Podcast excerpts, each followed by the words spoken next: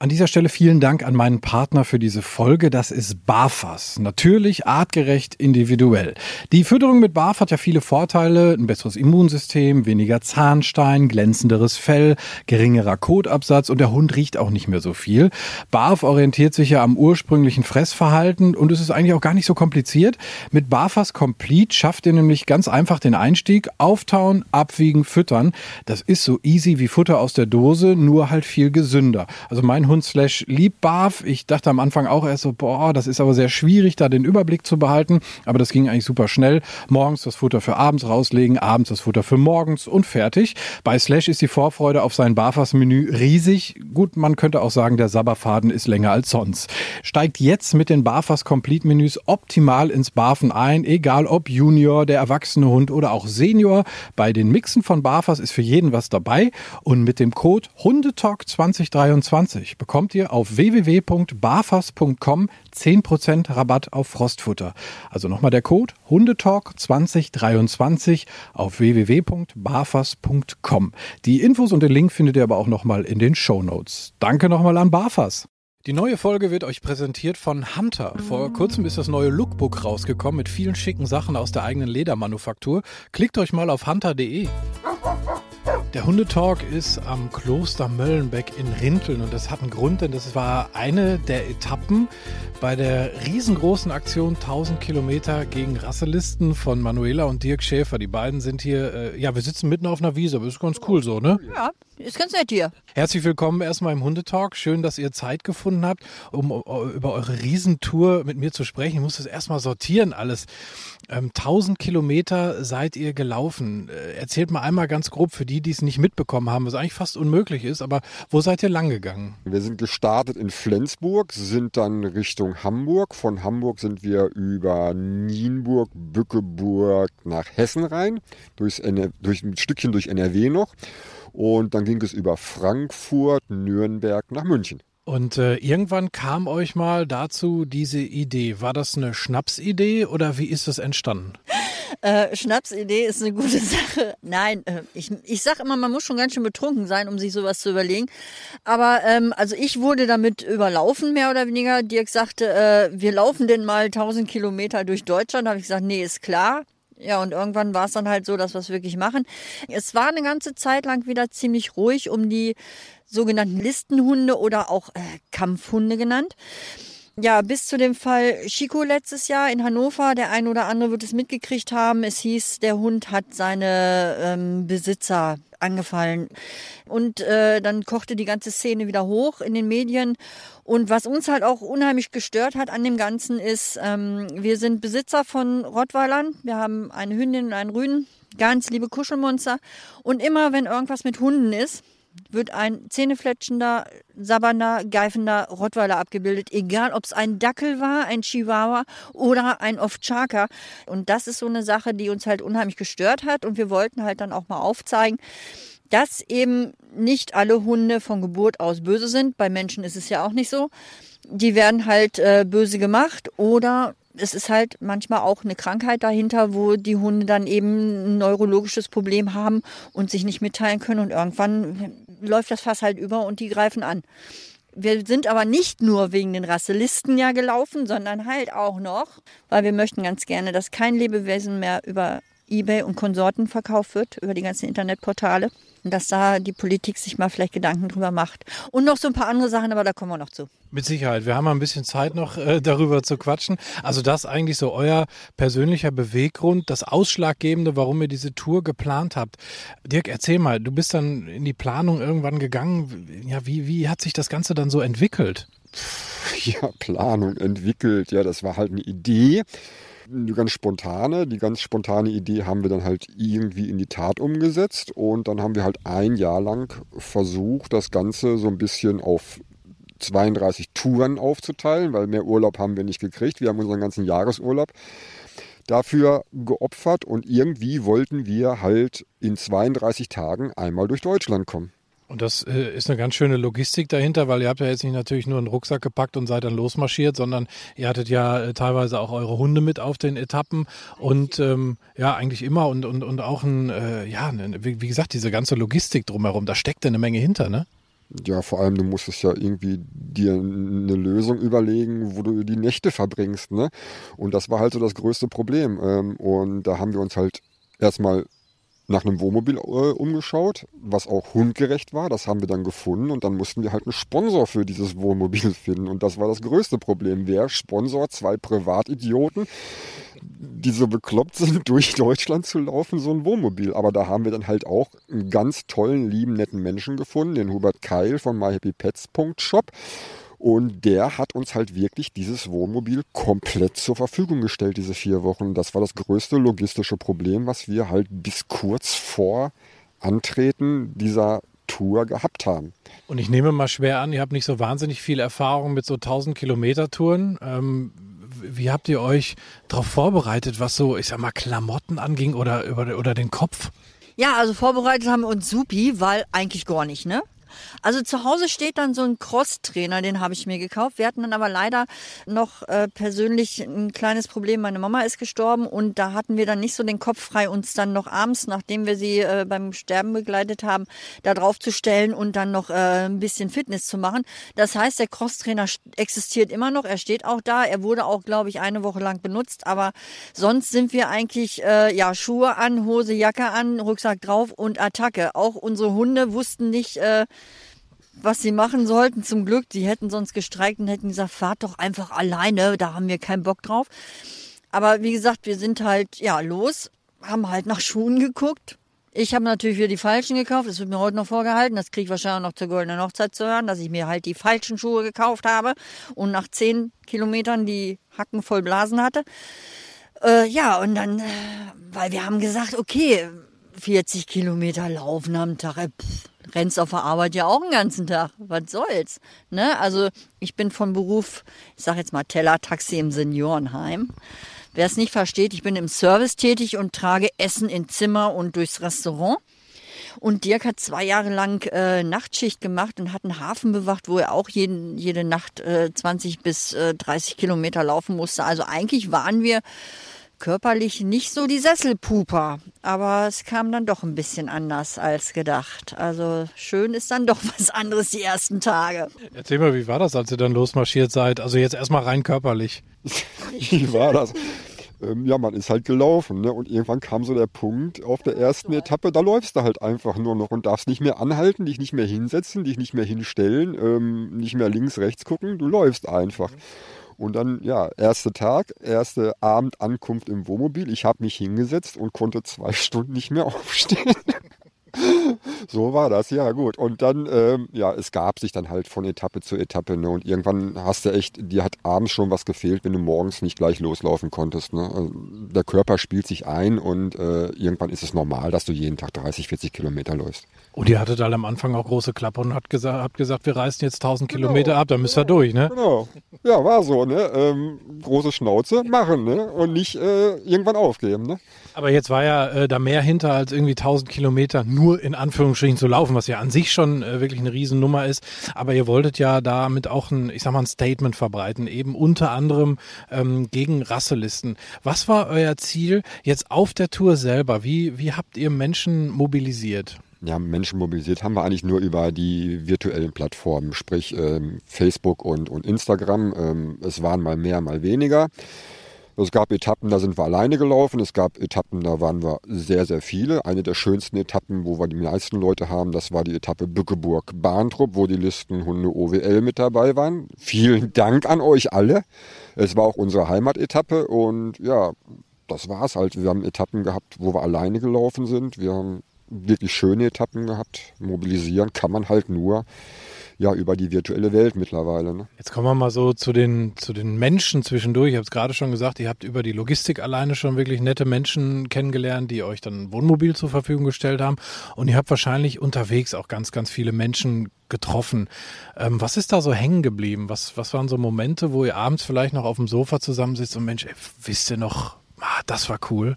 Das größte Problem an der ganzen Sache ist, die Leute, die mitgelaufen sind oder die Menschen, die mitgelaufen sind, das sind alles mehr oder weniger so Seelenverwandte. Also wir hatten nicht einmal eine Tour oder eine Etappe, wo wir sagten, boah, Gott sei Dank, es ist vorbei, die fahren jetzt alle nach Hause.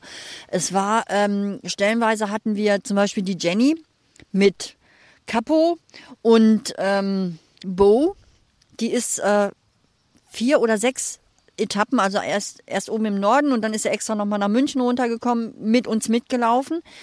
Dann hatten wir auch Beke und Bernd, ganz liebe Grüße. Die sind auch mehrere Tage, haben die uns begleitet. Und das Schlimmste für uns war, das hört sich jetzt so an, als ob wir die verbuddelt hätten, aber die auf der Strecke wieder zurückzulassen, weil irgendwie, du hast diese Menschen getroffen, du hast dich mit denen unterhalten, du hast gedacht, du kennst sie schon ewig. Und es ist auch unser Ziel, diese Menschen, diese unheimlich lieben, engagierten Menschen auch nochmal wieder zu treffen, weil man trifft sich immer ein zweites Mal und das ist so das ganz große Ziel, was wir auch daran haben. Und es waren schöne Gespräche, es waren tiefgreifende Gespräche und ja, es war einfach toll, kann man nicht anders sagen. Es war einfach toll mit euch allen. Wie war das für dich? Ja, eigentlich genauso. Also das Schlimmste war halt, dass du wirklich Leute, die du wirklich auf so einer Etappe lieb gewonnen hast und kennengelernt hast, dann ja abends zurücklassen musstest und wir sind nächsten Morgen ja schon wieder weitergelaufen. Ne? Du hast eigentlich tolle Sachen, ja, in einem extremen Zeitraffer erlebt und musstest sie wieder auf der Strecke lassen. Jetzt waren das alles Leute, du hast es gesagt, Manuela, so Seelenverwandte, die natürlich in der Thematik auch involviert waren, die meistens ja auch selber Listenhunde haben. Ich habe ja auch zum Beispiel mit der IG Listenhunde OWL eine eigene Folge gemacht im Hundetalk, könnt ihr euch gerne auch nochmal anhören. Aber teilweise waren es doch mit Sicherheit auch Leute, die vielleicht keine Listenhunde haben oder dieses Thema noch gar nicht irgendwie auf dem Schirm haben. Erinnert ihr euch da noch an Gespräche? Weil das ist ja vielleicht auch so ein Stückchen Überzeugungsarbeit, die ihr da leisten musstet, oder? Also zum Beispiel durch Bückeburg sind wir gelaufen und da wurden wir gefragt, ob wir eine Hundeschule wären und ob wir dann halt so einen Außenspaziergang, Trainingsgang machen. Und da sind wir dann wirklich auch an den Gartenzaun gegangen und haben dann halt mit den Leuten darüber gesprochen und die haben dann auch gesagt, boah, supi, dass ihr das macht, ne? Oder auch, also wenn wir wen draußen gesehen haben, haben wir halt versucht, mit den Leuten ins Gespräch zu kommen. Und was halt ganz, ganz witzig war und ganz schön war und uns auch in Erinnerung geblieben ist, war Bad Nauheim. Da waren wir im Kurpark, was eigentlich nicht so gerne gesehen wird mit solchen Hunden. Ist egal, wir waren trotzdem da. Hatten dann auch noch ein Transparent dabei, was uns ja gestiftet wurde, mehr oder weniger. Und ich meine, wir wären ja als böse, ja, unnahbare Listenhundbesitzer ja auch dargestellt. Ich meine, ich sehe jetzt nur auch nicht wirklich so aus wie das klischeehafte Bild von einem Rottweiler-Besitzer. Und wir haben halt jeden gegrüßt, ne? Also wir sind an dem vorbei und moin oder guten Tag und hallo und, ne? Und dann hat sich wirklich ein älterer Mann umgedreht und hat gefragt, ob er uns mal was fragen dürfte. Ja, ob er irgendwas falsch gemacht hätte. Wir, wieso? Ja, wir wären so nett. Und das würde er überhaupt nicht kennen. Und da sind wir dann halt auch ins Gespräch gekommen und der fand die Sache dann auch ganz toll. Und viele sagten auch, ja, aber es ist doch. Ich sag, es ist eben nicht. Woran ist denn bewiesen, dass es diese Rasseliste geben muss? Es ist nicht bewiesen. Und es gibt nicht weniger Beißvorfälle und es gibt nicht mehr Beißvorfälle. Und die Hunde, die eigentlich auch ziemlich oft mal packen, die stehen nicht mehr drauf, weil sie zu eine hohe Lobby haben. Komisch, komisch, komisch. Da sind wir mitten in der Thematik. Ihr seid durch verschiedene Bundesländer auch gelaufen. Einige haben Rasselisten, einige haben sie schon abgeschafft. Habt ihr da auch Unterschiede gemerkt, wie ihr da wahrgenommen werdet mit eurer Aktion? Nein, eigentlich nicht. Wir wurden in ganz Deutschland gleich wahrgenommen. Es hatte eigentlich nirgendwo auf keinem Kilometer dieser Etappe irgendeiner ein Problem mit unseren Hunden.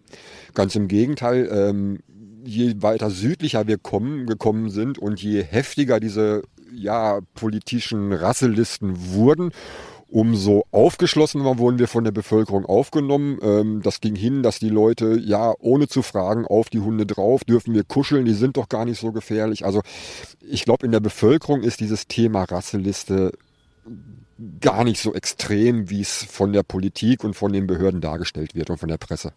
Warum wird es denn so extrem dargestellt? Was glaubt ihr? Was ist eure Theorie dahinter?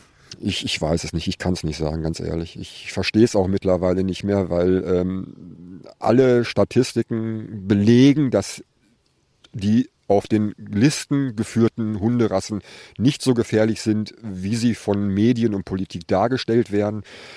Ich habe keine Ahnung. Ich weiß es nicht. Gibt es was auf eurer Tour, was euch auch richtig geärgert hat unterwegs? Oh, jetzt bin ich dran?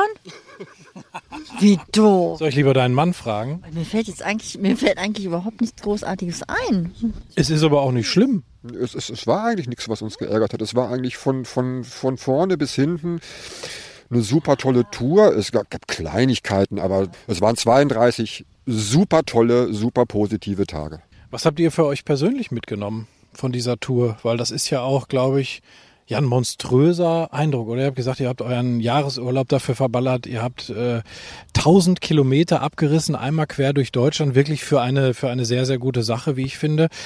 Ja, was macht das mit einem unterwegs? Es macht irgendwo ein bisschen Klick im Kopf. Müssen wir so schnelllebig leben? Müssen wir so extrem auf irgendwelchen Dingen rumreiten, wie zum Beispiel der Hunderasseliste? Müssen wir unser Leben eigentlich um unseren Job gestalten und nur hinterherrennen?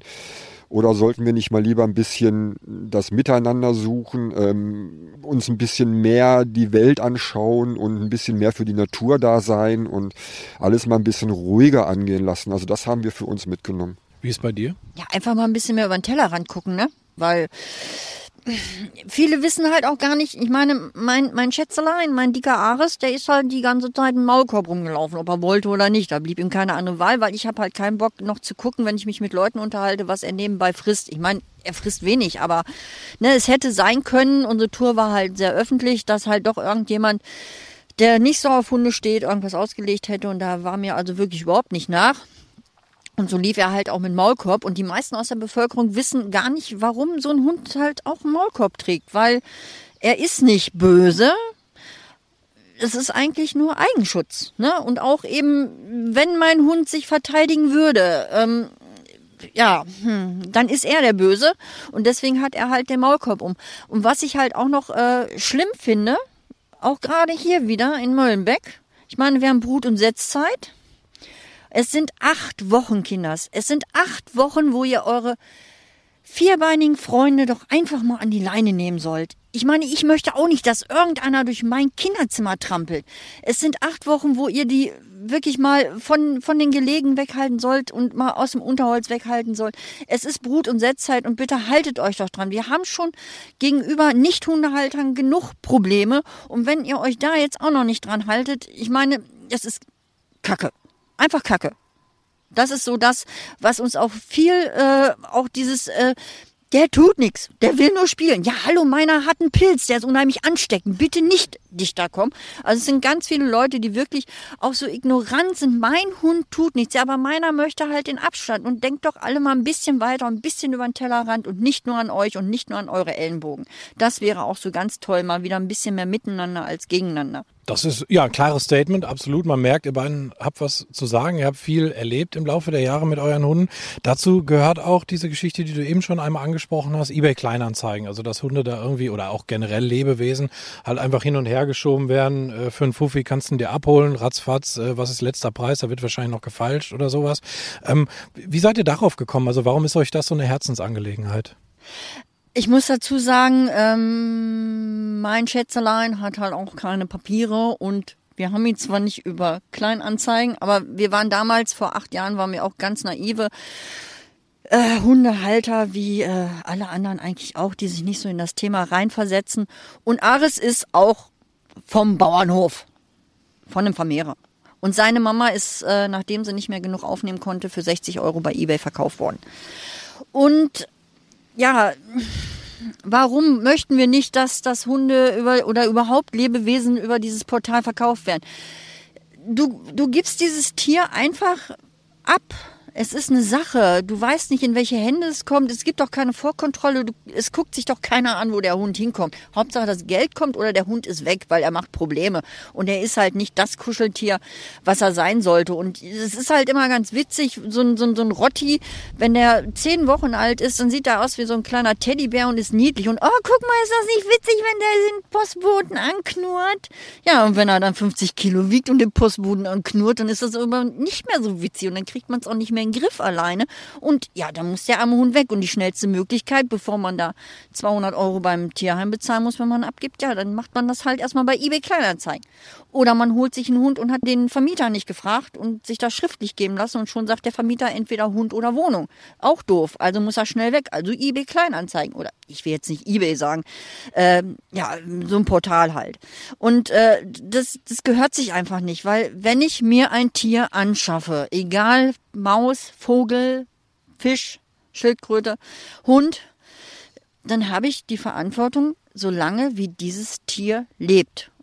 Ich kann ja auch nicht sagen, oh, mein Kind macht Probleme. Da gibt es so ein Portal, vielleicht versuche ich es da mal. Da sollte sich vielleicht jeder mal so ein paar Gedanken drüber machen. Und außerdem wird dadurch auch noch der illegale Welpenhandel angeschürt. Ich bin absolut bei dir, überhaupt keine Frage. Ich glaube, es gibt immer Momente im Leben, wo es vielleicht einen wirklich triftigen Grund gibt, sich von einem Hund zu trennen, weil es besser ist für den Hund dann auch.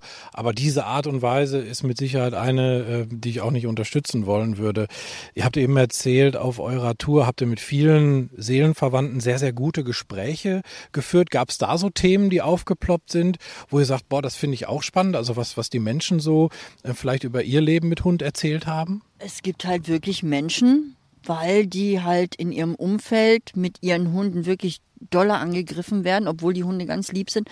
Die gehen wirklich in der Nacht mit denen spazieren, damit sie keinen anderen treffen, damit sie sich nicht rechtfertigen müssen für das, was sie da an der Leine haben. Und es ist halt komisch, Deutschland oder die Deutschen brauchen halt immer irgendwas, was sie über eine Rasseliste wahrscheinlich irgendwie dezimieren müssen oder so. Ich habe keine Ahnung, aber daran liegt es wahrscheinlich. Wie war das, als ihr auf einmal festgestellt habt, oh mein Gott, das war jetzt die letzte Etappe? Ja, es war eine Leere da, ne? Wir haben da gesessen und haben gesagt, ja, und was machen wir jetzt? Und irgendwo, wir wollten weitermachen, ne? Das war, wir hätten noch 4 Wochen, 6 Wochen, 8 Wochen weitergemacht. Wenn wir halt Urlaub gehabt hätten, das Wohnmobil noch gehabt hätten, dann wäre das weitergegangen. Hat sich da so eine Melancholie am Ende auch breit gemacht, als ich so gemerkt habe, oh, wir kommen immer weiter südlicher? Nein? Nee, gar nicht. Also das während der 4 Wochen haben wir eigentlich gar nicht gemerkt, wo wir waren. Das war eigentlich so viel und so extrem und dass wir gar nicht gemerkt haben, dass es langsam dem Ende zugeht. Ne, das war dann auf der letzten Etappe, als wir nach München reingelaufen sind. Da kam das dann so langsam hoch. Davor hatten wir gar keine Zeit dafür. Was muss eurer Meinung nach jetzt passieren? Ich meine, ihr habt die 1000 Kilometer gemacht, aber für euch ist das Thema ja trotzdem noch total präsent. Das ist jetzt nicht so, dass ihr sagt, och, wir haben das jetzt abgerissen, jetzt gucken wir mal, wie das so weitergeht. Was macht das in euch jetzt weiterhin, dieses Thema? Punkt 1, bin ich ganz ehrlich, uns betrifft es ja eigentlich gar nicht, weil wir sind hier in Niedersachsen, wir haben keine Rasseliste. Wir werden aber von genug Leuten immer angerufen, weil wir ja auch noch nebenbei die Rottweiler-Gruppe haben, wenn ein Hund weg muss oder wenn wieder irgendwelche Probleme auftreten. Und ja, wir werden halt nach bestem Wissen und Gewissen, wenn um Hilfe gesucht wird, werden wir versuchen zu helfen. Und das ist einfach unser Ding. Vielleicht sind wir auch zu gut für diese Welt. Ich weiß es nicht. Aber ich meine, dass sich was an der Rasseliste ändern wird, da können wir uns ganz, ganz ehrlich in den Spiegel gucken und sagen, das wird sowieso nicht. Aber wir haben vielleicht mal einen Fingerzeig gemacht, dass es halt auch anders gehen kann und dass halt ganz viele tolle Hunde in Deutschland rumlaufen. Und mal ganz ehrlich, ich mache auch nicht jeden anderen Menschen. Warum muss mein Hund jeden anderen Hund mögen? Man kann sich auch aus dem Wege gehen. Dirk, du hast schon erwähnt, dass das eine Menge mit euch gemacht hat, so diese Tour, diese 4 Wochen Wohnmobil, Wandern, unterwegs sein, Menschen sehen, Landschaften sehen. Was bedeutet das für euer zukünftiges Leben? Ja, was bedeutet das? Wir sind jetzt halt gerade dabei und versuchen, unser zukünftiges Leben komplett umzubauen und auf ein eventuelles Leben erstmal in einem Wohnmobil, dass wir mit einem Wohnmobil durch Deutschland, durch Europa tingeln und uns erstmal die Gegend und die Landschaften angucken, durch die wir so gelaufen sind und auch wirklich wahrnehmen, was wir gar nicht konnten. Weil halt eben viel Logistik drumherum war, dieses ganze Thema drumherum war und jetzt wirklich sich mal die Zeit nehmen, das auch alles zu sehen. Ist das auch was, wo ihr beide absolut sagt, das ist unser Ding als Paar auch? Nicht, dass du sagst, so, ach komm, der hat mich damals mit dem Marsch so überrumpelt, jetzt kommt er hier mit dem Wohnmobil um die Ecke. Naja, was heißt überrumpeln? Ja, wir sind jetzt seit 30 Jahren verheiratet, seit 31 Jahren zusammen. Er hat mir gedroht, ich werde ihn nicht los. Puh, ja, was soll jetzt passieren, ne? Ich meine, wer es so lange mit mir aushält, ich glaube, der wird es auch noch ein bisschen länger auch im Wohnmobil aushalten. Und wir haben uns im Wohnmobil auch ganz gut verstanden. Also von daher ist es eigentlich so unser Ding und wir möchten es eigentlich gemeinschaftlich. Und das war nochmal, wir haben schon viel Mist miteinander durch, aber das war jetzt nochmal so was ganz Tolles, so was ganz Intensives, was uns vielleicht auch nochmal wieder gefehlt hat. Und ja, eigentlich freue ich mich darauf und eigentlich kann ich es auch nicht so wirklich abwarten, weil es ist schon, für mich ist es ganz schön schwer, hier wieder anzukommen. Also es ist schon heavy. Also am besten so schnell wie möglich dieses Leben einfach weiterführen.